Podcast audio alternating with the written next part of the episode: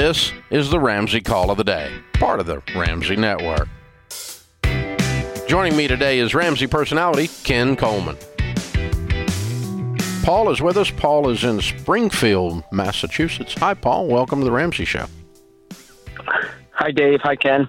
Hey, what's up? Uh, quick question for you. I'm on my church's finance committee, and we're going to be having a capital campaign fundraiser coming up uh, for a new social center. And um, in Massachusetts, the marijuana industry is now legal.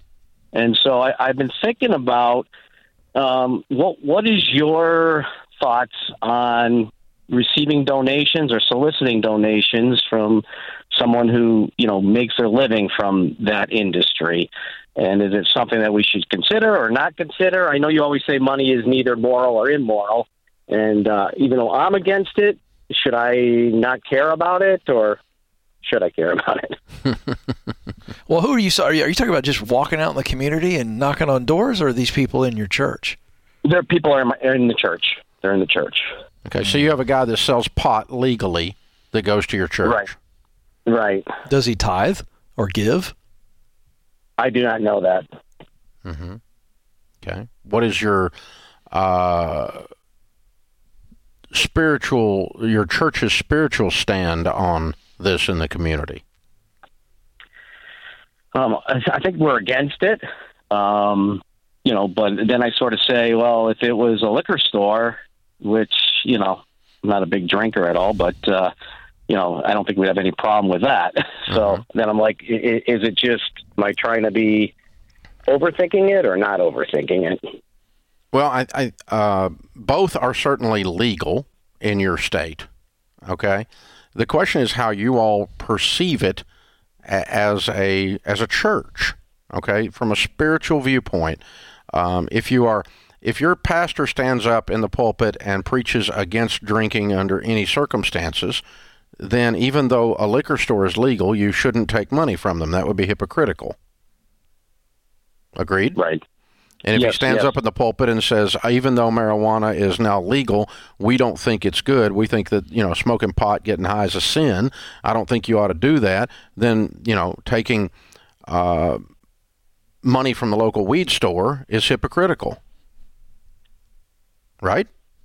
Yeah, that's what I. But now, thinking. if your so but just, if your pastor's ambivalent about it, and your pastor and the spiritual leaders, the uh, the deacons, the elders, however your st- church is governed and structured from a spiritual standpoint, if they're ambivalent about it and they they they put you know pot in the same category as liquor, then it, it, you know, and and you're not you don't you don't have an issue from a, a spiritual standpoint. If we wouldn't call it sin, okay, then then you know for instance, the church that I go to, uh, alcohol is not something that is preached against.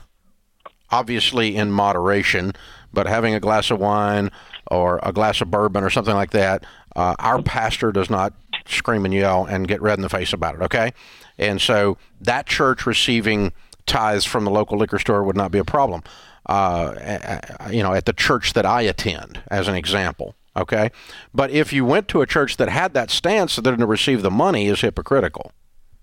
So I think you need to establish where you all stand on this issue, and then that will tell you spiritually where you stand, and that will tell you whether to take the money or not.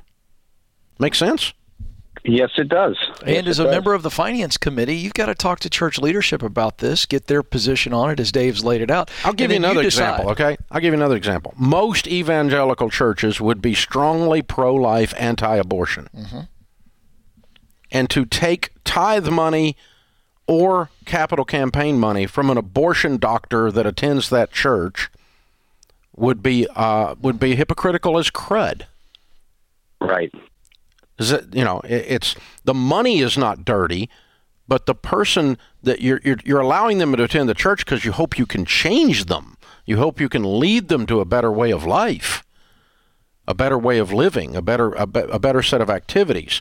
If you believe that what they're doing is wrong, okay.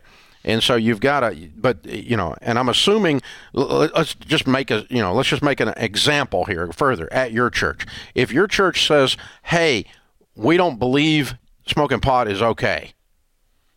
from a spiritual standpoint. We don't believe that. If they take that stand, then they not only should not accept this money, but they also should begin to walk with their arm around this weed store owner and lead him into your way of thinking or make him uncomfortable enough that he finds a church where it's okay to own a weed store. You know? And that because it needs to be consistent in his spiritual walk. And we need to be clear about what's what is sin, what isn't in your in the way you all take a stand on stuff. But the money itself is not dirty. It's how we're treating the people kindly and kindly disagree with them if we need to. Thanks for tuning in to the Ramsey Call of the Day. To check out all of our podcasts, just search Ramsey Network on Apple Podcasts, Spotify, or wherever you listen.